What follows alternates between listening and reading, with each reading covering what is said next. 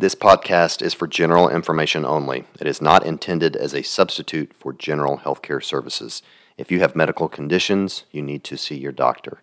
Use of this information is at the user's own risk. Welcome to FitRx with Dr. Greg Dennis. Join me as we challenge the standard sick model of healthcare.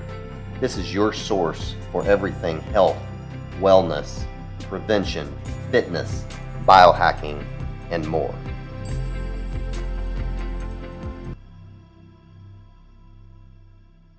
Hello, everyone. Welcome to another edition of FitRx. I'm your host, Dr. Greg Dennis. Today is kind of an, a year end review, and I can't believe that I have had my podcast for a year. It was actually a year several weeks ago. With that, I just want to thank everybody that listens to this podcast. It's become way bigger than I ever dreamed. I had this silly idea to start a podcast, and I didn't know if anybody would listen and then here I am a year later, and it just keeps getting bigger and bigger. So, for those of you who listen, thank you.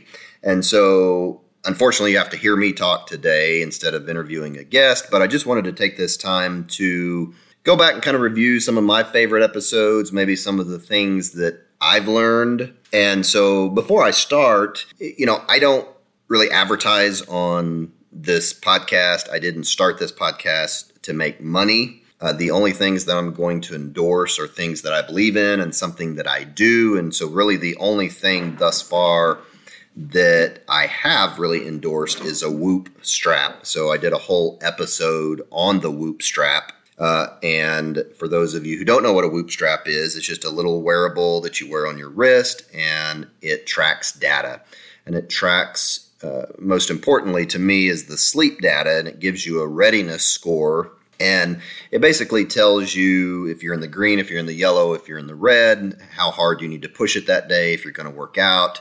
And then what I like about it is you can maybe change some things up and see what kind of difference it makes on your sleep score, on your readiness score. It tracks heart rate variability, which is a good uh, indicator of just overall health. And so I just like seeing that kind of data and then trying to manipulate it and you know see what kind of progress I can make. So this is a health and wellness podcast, and to me, it's a it's a good tracker. I wear it all the time. I wear it in the sauna. I wear it in the pool. Uh, wear it when I work out. Uh, it tells you the strain instead of just the amount of steps you take, like uh, you know an Apple Watch or Fitbit or something would do. It actually tells you how much strain you're getting. So if you're interested in finding out more, you can go back listen to that podcast. Uh, I think it's titled Whoop. If you're interested in getting a Whoop, um, I still have a discount on that. You can go to join.whoop, W-H-O-O-P dot com slash fitrx, and I believe you get uh, $30 off, if I'm not mistaken. Um, I am probably going to be endorsing another product that I've been looking at that I'm kind of excited about called Lumen, uh, L U M E N. And it's a neat little device that you blow in. You can do it first thing in the morning or multiple times during the day. And it tells you if you're burning carbohydrates or burning fat. And so it's assessing your metabolic flexibility. And if you've listened to this podcast, hopefully you're familiar with that term metabolic flexibility to me that's the ultimate goal is to become metabolically flexible and so this is a little device that can uh, kind of let you know where you're at if you're just burning carbohydrates or if you're you know how well your body is at burning fat so I've been messing with it uh, for the last few weeks. I'm likely going to have a podcast coming up at some point where you can learn more about it. But if you just want to get a head start, you can go to lumen.me. And if you want to go ahead and get one of those, uh, you can use my code, uh, Dr. Greg, all lowercase, D R G R E G. And I believe it's close to $30 off that one as well. So, uh, okay, so as I look back at starting these podcasts, my very first ones were about fat burning. I had a fat burning one and fat burning two. I have also given this as lectures in the community. Uh, that's still probably one of my favorite talks to give. As I give, uh, you know, kind of a condensed version in clinic almost every day. And so I still really haven't changed on, you know, the principles that I, I taught in that. And mainly that is that I want people to start viewing food as not calories, but um, as a hormonal issue. That is, if you're trying to lose weight. So it's not about calories in versus calories out. It's about what it's doing to your hormones and specifically insulin. And I talk a lot about that in that episode. And obviously, most people know that what increases insulin is carbohydrates, um, mostly processed carbohydrates, but carbohydrates of any kind. So, breads, pastas, cereals, crackers, chips, cokes, candies, desserts and even diet cokes. They may not raise your glucose but they because the brain senses it as sweet it's going to raise your insulin. Well insulin is a storage hormone and so insulin is going to therefore promote those calories to be stored as fat. So if you want to lose a lot of weight you've got to lower your insulin levels. And unfortunately doctors don't check fasting insulin levels much which i'll talk about that here in a second but it's a great marker for your overall health, but you've got to decrease your insulin levels. And we do that by decreasing carbohydrates. Now, I have also during this year talking to a lot of experts. We've we've talked a lot about keto, so you probably know, you know, everyone kind of compare if we're talking about low carb, they're thinking about keto, which is high fat, low carb. Now, I am a fan of keto. I'm not one of these guys that it's keto or bust but for somebody who needs to lose a lot of weight, or if you're diabetic, keto is a great way to go.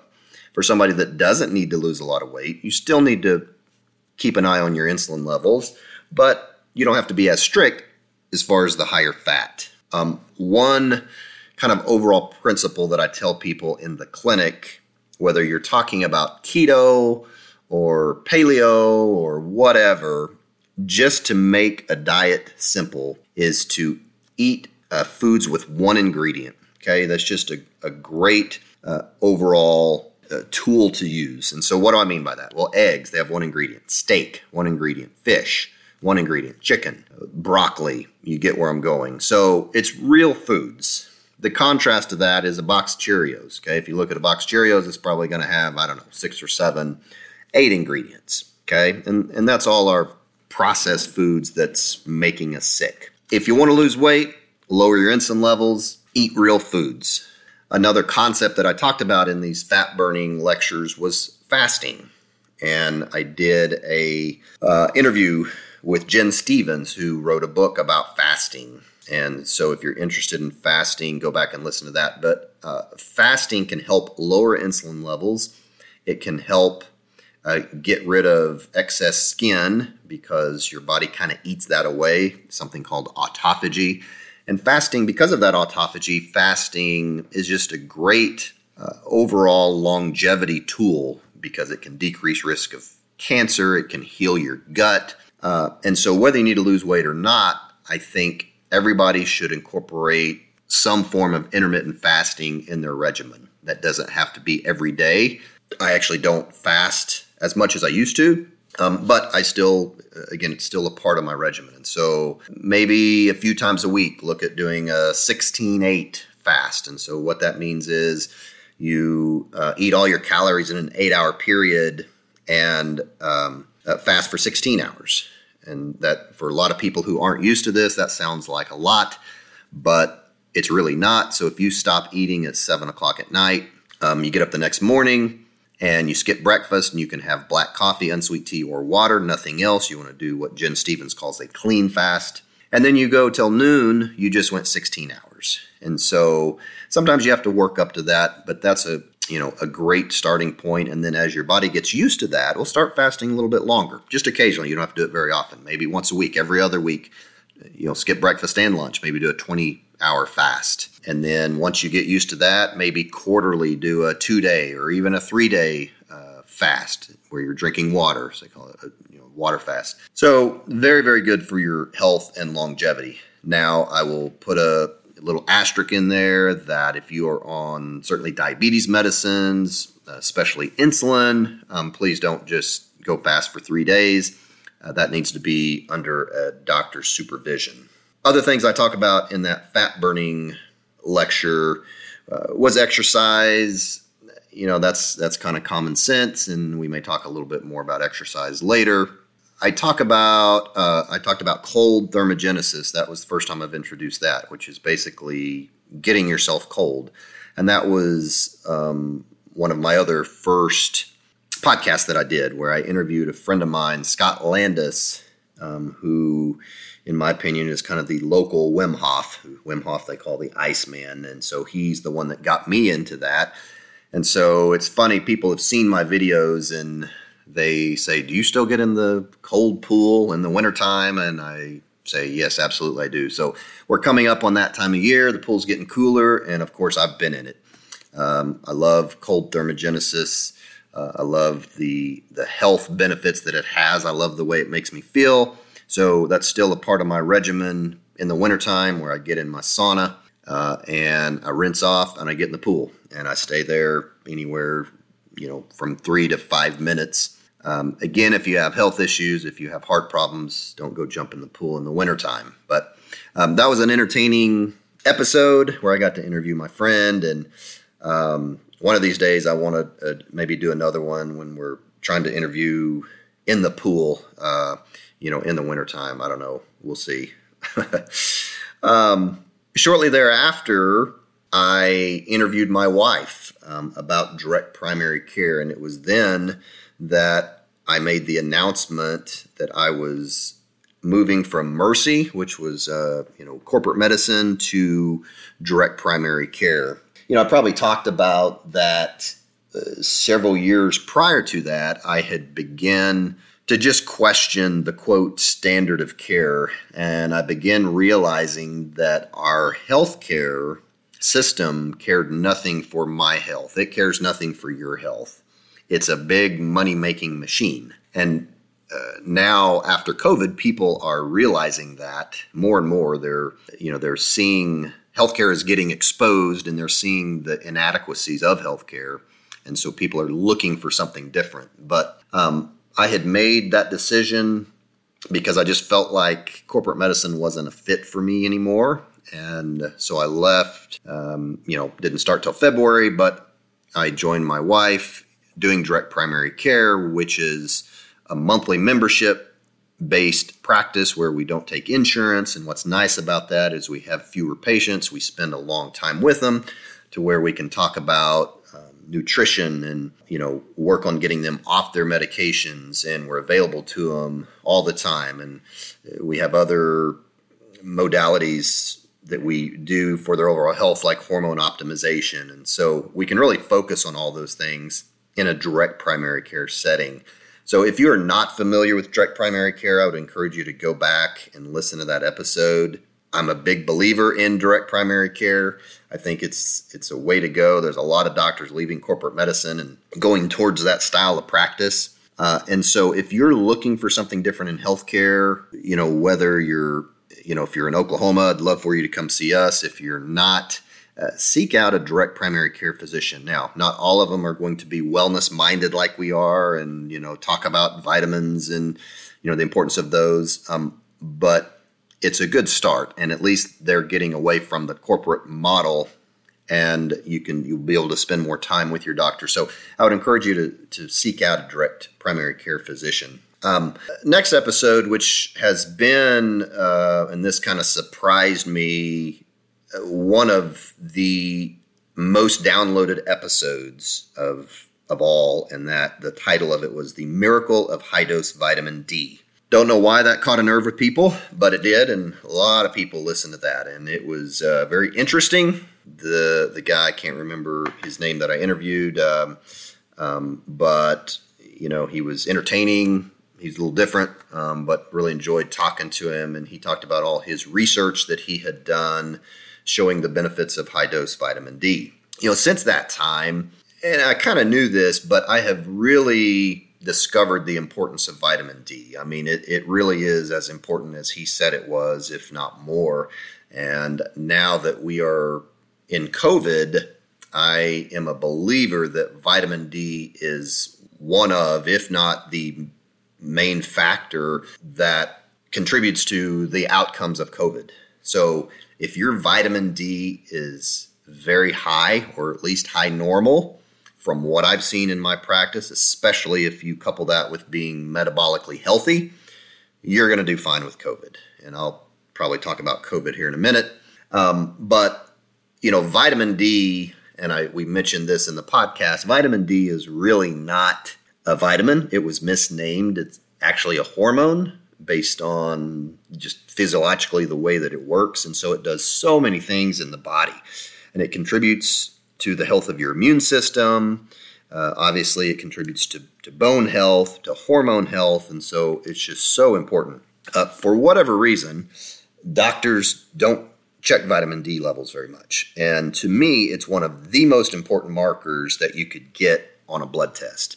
So if you're getting like an annual physical or blood work and you do not know what your vitamin D level is, ask your doctor for a vitamin D level. Um, at least you have a baseline, and then you will know how aggressive you need to be to get that level up. I like getting levels between 80 and 100. You know, the, the normal, quote, normal levels uh, on a lab are going to be anywhere from 30 to 100. I like them up higher, 80 to 100. If you get a little over 100, probably not that big of a deal. And to to get it to those levels, especially if you're lower, you've got to be pretty aggressive. And so people are always asking me, how much vitamin D should I take? And you know, usually my answer is I don't know. It depends on what your level is. You can normally take five to ten thousand, especially you know during the winter months, and be okay. But it sure is helpful if we know where the starting point is. And then if we know the starting point is low, I'm very aggressive at getting that vitamin D level up. So I won't hesitate to start somebody on 20,000 IUs a day of D3, coupled with vitamin K2, which helps it absorb, and magnesium, which is a cofactor for vitamin D. So, again, can't stress the importance of uh, vitamin D enough. And especially if you have like autoimmune disease, you know, we talked about that in the podcast and, and the importance of really pushing the vitamin D high in the treatment of these autoimmune disease. So, if you want to learn more about vitamin D, I encourage you to go back listen to that episode. I a lot of my podcasts come from reading books. I read a lot of books on health and wellness, and you know, and then I contact the author. Sometimes I get a hold of them, sometimes I don't, and then I'll interview them about their book. And so, one of the people that I met through doing all this um, is Dr. Robert Yoho. I actually just had him on the podcast recently for the second time. He's so far been my uh, only repeat guest, but I initially met him by a book he wrote titled Butchered by Healthcare. Um, this has been one of my favorite episodes because he did a great job exposing healthcare for what it is. Um, and it's he really exposed the ugly truths of healthcare. And he he talked about how medical journals that a lot of my physician friends will go by if we're talking quote evidence-based medicine they'll say well the you know the New England Journal of Medicine says this. Well the New England Journal of Medicine and many others are bought by big pharma as is the FDA sorry to say that. Uh, you know as is these governing organizations such as the American Heart Association uh, American Diabetes Association. Um, and so it's for that reason that doctors are not taught that you can reverse many diseases with nutrition and without drugs. And we're taught just to push drugs. And it's because all these governing organizations uh, are in bed with Big Pharma. So Big Pharma really kind of rules this. And it's, it's pretty sickening as you get into it, but he does a good job at at breaking all that down and talking about medical devices and and different things. And so, if you have not heard butchered by healthcare, or if you still think that our healthcare, you know, system, you know, wants the best for you, you got to go back and listen to Butchered by Healthcare or go read the book. So, and I'm I'm not I'm, I'm kind of going back and looking at all my episodes here, and I'm not going to uh, I'm not going to touch on every single one. I'm just kind of you know getting getting the highlights of, of some of these. So uh, another one I do want to mention is why we get sick, and that was by Dr. Ben Bikman, who's a PhD researcher out of BYU, and this actually has been the most downloaded episode, or at least it was until the uh, one about COVID recently. Um, and so people uh, love this episode, and it's actually my personal favorite as well, um, just because he does such a good job at laying out the the evidence of you know high insulin levels really being the root cause of many many chronic diseases and ways that we can go about reversing uh, many of these chronic diseases.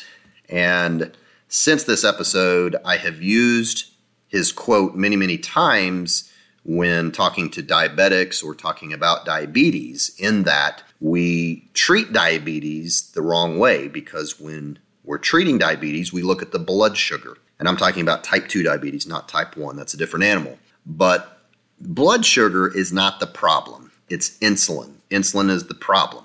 And so his quote was when we're looking at just blood sugar, people go to the grave with great glycemic control, meaning when we just focus on the blood sugar, not the insulin levels, these diabetics are still having heart attacks, they're still having strokes, they're still having kidney problems, they're still losing limbs, they're still getting eye problems.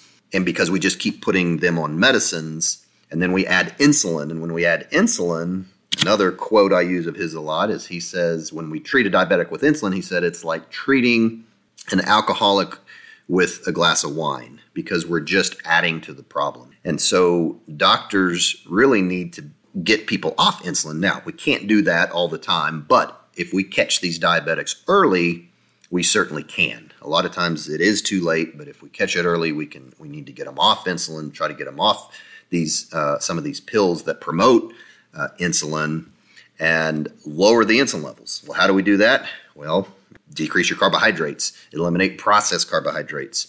You exercise, build more muscle. You do some fasting, um, and so you know that's a, a theme that seems to uh, you know be overwhelming in all this stuff when we talk about chronic disease is lower carb exercise fasting all that stuff. But that's how we lower insulin levels therefore lowering or decreasing uh, chronic disease.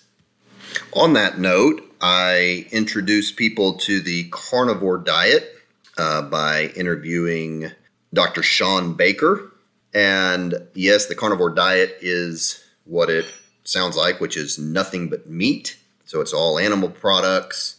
Uh, I shouldn't say that it's not nothing but meat. It's all animal products. So you're eating eggs, chicken, beef, organs, so liver, heart, and pretty much no vegetables. And yes, it is a healthy way to eat. Does everybody has to have to eat a carnivore? No. I mean, if they wanted to, is it healthy? Yes. And so we kind of dispel the myths that people need fiber and that people need vegetables and fruit. And, you know, we dispel the myths that specifically red meat, you know, causes heart disease and causes cancer. And uh, none of that is true. Uh, you know, the, the people that I really push for something as strict as carnivore, and carnivore is very strict, you know, it's the ultimate elimination diet. And so it's going to eliminate anything that your body could be reacting. And so there are some people out there who just, uh, I mean, they could react to anything. They could react to the sulforaphanes in broccoli, you know, which are chemicals in, in broccoli. Now, generally, I think broccoli is probably a healthy food, but there are some people who are going to react to things like that. And so, specifically, people with autoimmune issues, so, you know, rheumatoid arthritis, lupus, uh, you know, things like that. They can do very well with the carnivore diet if they have the self discipline to do it. You know, with what I do, I read a lot and I'm on some forums, uh, health and wellness forums and stuff. And I have seen more radical transformations on these carnivore websites and, and just heard personal stories than than anything else. Like it's it's remarkable some of the transformations on people doing a, a, strict carnivore diet. I mean, just completely reversing, you know, a lot of chronic diseases and autoimmune diseases, and of course, diabetes. So after I interviewed Dr. Baker, uh, I interviewed a gal who um, I wanted because she's not a doctor and she had been doing carnivore for uh, six years. She calls herself the carnitarian. And so I wanted just kind of a more layperson's view on doing something uh, like a carnivore diet and giving some daily kind of practical tips on eating that way. So if you're curious about carnivore diet, go back, listen to both of those episodes.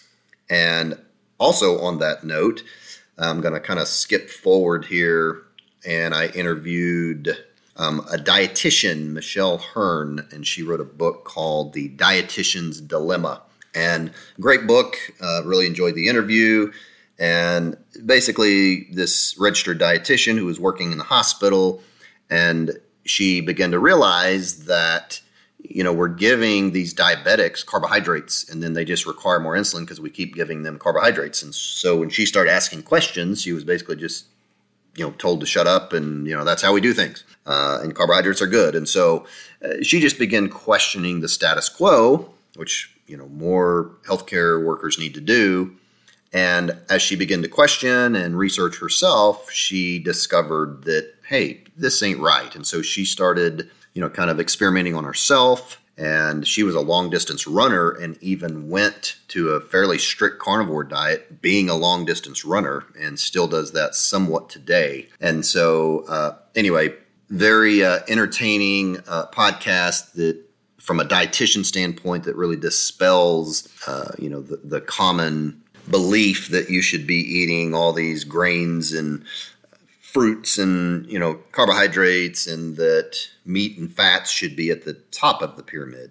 Um, it's really should be upside down. Had an interesting interview about weightlifting um, called weightlifting is a waste of time and uh, this you know, is a guy who invented these bands, and he has a, a, system that he uses with these bands.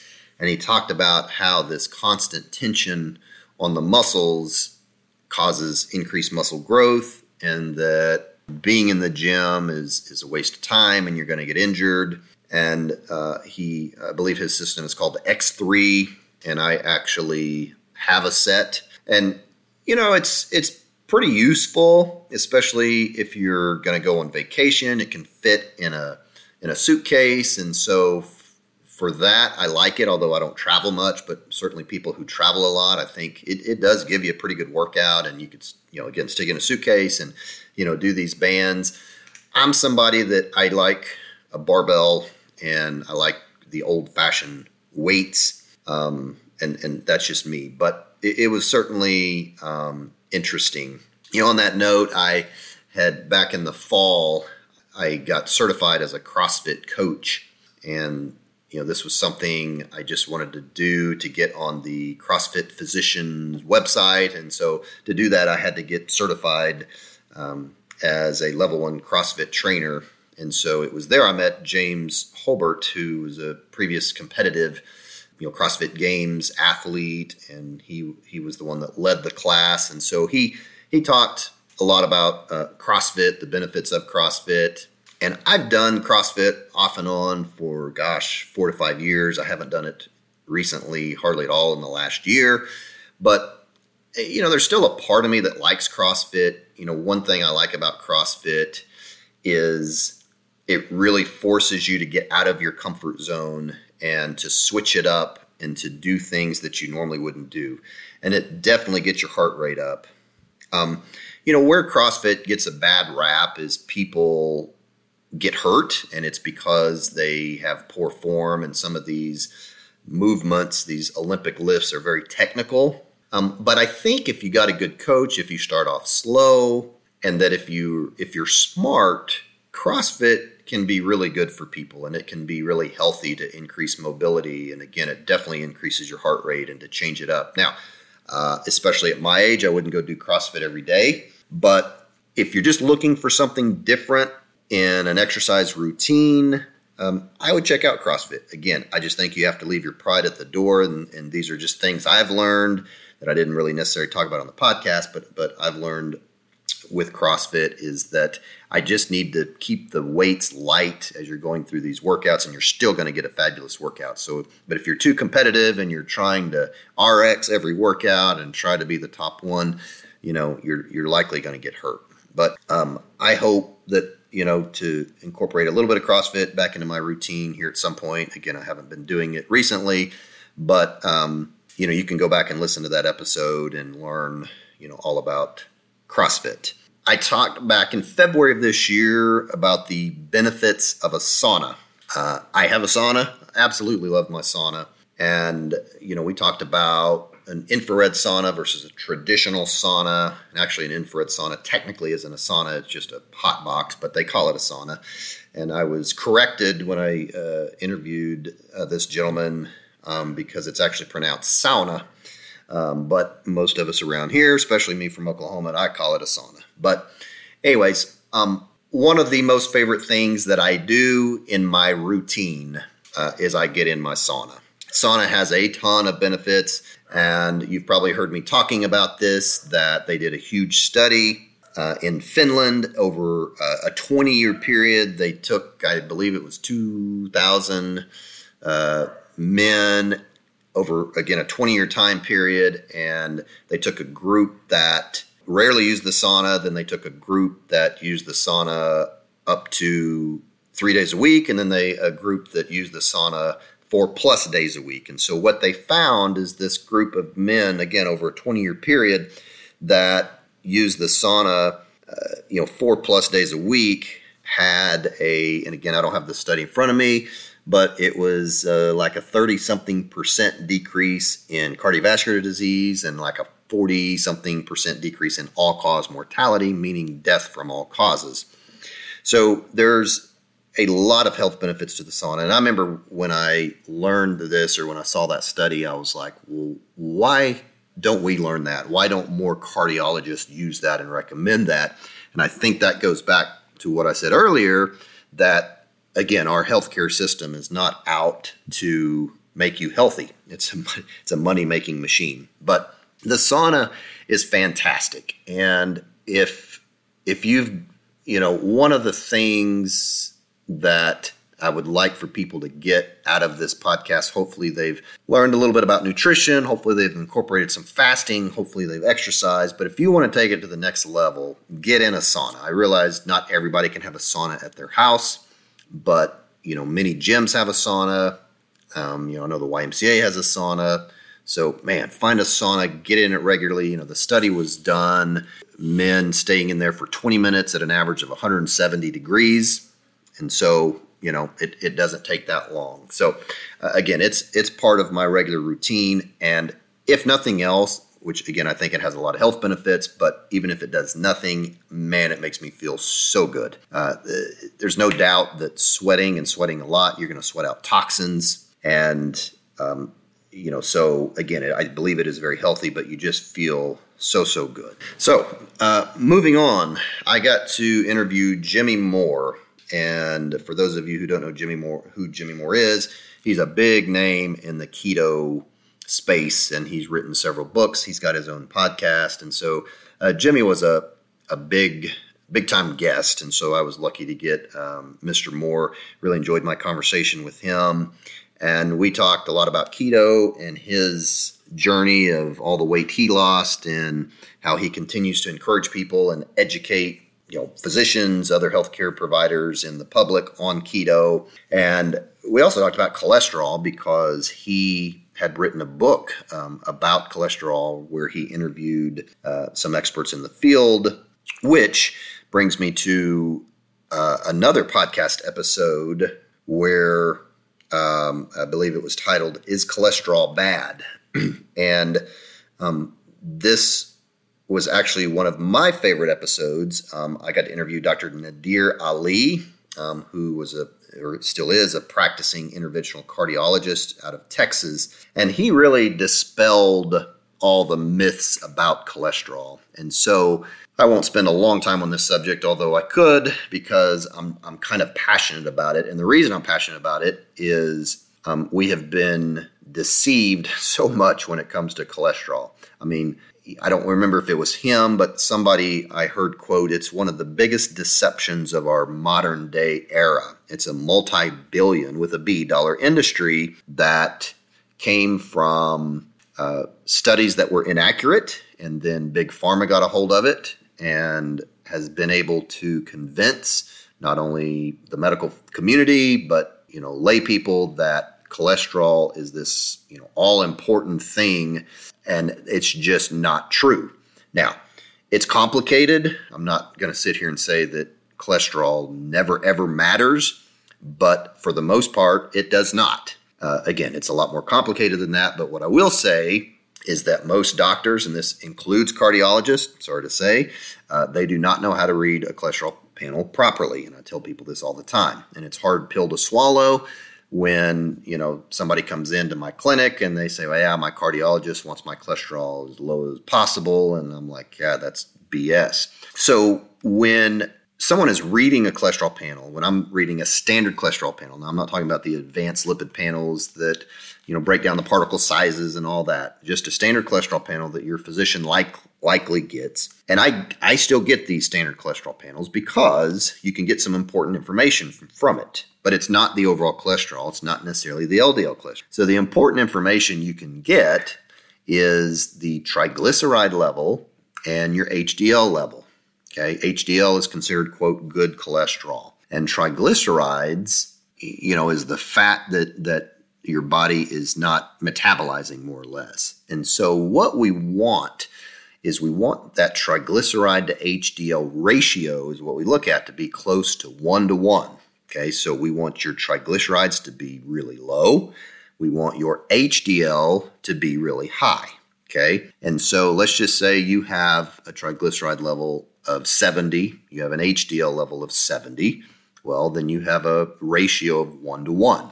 If you have that, then I don't care what your overall cholesterol is, certainly, and I don't care what your LDL cholesterol is, because what that tells me is that if you do have, let's just say you do have a high LDL level with a triglyceride to HDL ratio of one to one, that most of those LDL particles are big and fluffy and which means they just do nothing. They're just floating around. They're not the small, more atherogenic particles. Now, you can get an advanced lipid panel and find that out. They check particle sizes, um, or you can look at a triglyceride HDL ratio and have a pretty good idea. So it's kind of the poor man's way of doing this. And you know, the Framingham Heart study actually can confirm that because when they went back and they looked at that, people who had high HDLs and low triglycerides the LDL cholesterol mattered not. No, it mattered nothing. I mean, at all as far as increased risk of heart disease. And so, unfortunately, you know, we're in a healthcare system that we think any cholesterol is bad, and we see high cholesterol, and uh, you know, your doctor puts you on a statin medication, which can potentially cause you know muscle cramps and and it decreases cholesterol so much, which can increase uh, Alzheimer's disease, and it decreases your sex hormones because cholesterol makes sex hormones, and so it's just unfortunate at the um, misinformation that's out there. Now, uh, if you're on a cholesterol medicine, don't just stop your cholesterol medicine. You know, go talk to your doctor. But if you have a traditional doctor, unfortunately, they're not going to know this information. Uh, point them to the interview with Dr. Nadir Ali uh, who is fantastic. Again, he's a cardiologist who advocates a low carb, higher fat, even a carnivore, you know, mostly meat type of diet. Yes, he's a cardiologist, so he dispels that myth that meat causes heart disease. And we have to get away from this notion that eating fat is going to raise my cholesterol and make me have a heart attack. Okay. I mean, most of my listeners probably know that not to be true. Now, if you're eating fat with carbohydrates like donuts all the time, well, then yes, that's not healthy. But if you replace fats with carbohydrates or eating fats instead of carbohydrates, you're not going to increase your risk of heart disease. And, and certainly you don't have to worry about cholesterol. Even if your cholesterol does go up on that type of a diet, most likely your triglycerides are going to go down, your HDL is going to go up, which means most of those cholesterol particles are going to be the big fluffy particles, which are irrelevant. Okay, so I talked about that longer than I had planned, but like I said, I get I get passionate when I start talking about cholesterol because it's just so misunderstood. So, uh, you know, one of the cool things about doing this podcast is just the people I get to meet, and I, I got to meet Dr. Eric Westman, who is a, a professor at uh, Duke, and excuse me, not a professor, he's a physician at Duke and runs the weight loss clinic. And so he's very well known in the weight loss space. And so he has basically a keto clinic. And so he sees people from all over the United States, teaches them keto type of a diet. and I mean he has so many testimonials about you know weight loss, and so it's pretty cool that he's associated with a big um, you know university like Duke, but doing you know keto type medicine. And so uh, I also uh, got to interview Vinnie Tortorich, and I was actually on his podcast as well. That's the other cool thing about doing this is I sometimes get to be on other people's uh, podcast, and so get introduced into their uh, audience. And so um, I think that may have been my first podcast I was on as a guest was Vinnie Tortorich. Um, but anyway, he is uh, well known in the low carb space. He's got uh, obviously his own podcast, and um, he's made some some movies that um, I, I, believe you can find on Netflix. Uh, Fat, a documentary. He has Fat, a documentary one, Fat, a documentary two, and so he's just a, a great resource and how he dis, you know he dispels the uh, the myths of kind of uh, our traditional, you know, food guide pyramid and, and all that. So I'm going to finish it off there for this week and ended up making this a two part series. And so I will finish kind of summarizing the rest of the episodes next week. So I appreciate you guys listening, and we'll talk to you then. Thank you for listening to FitRx. I invite you to share this with friends and family. If you would like, you can check out our website at vibrantlifedc.com or you can email me at drgreg at vibrantlifedc.com.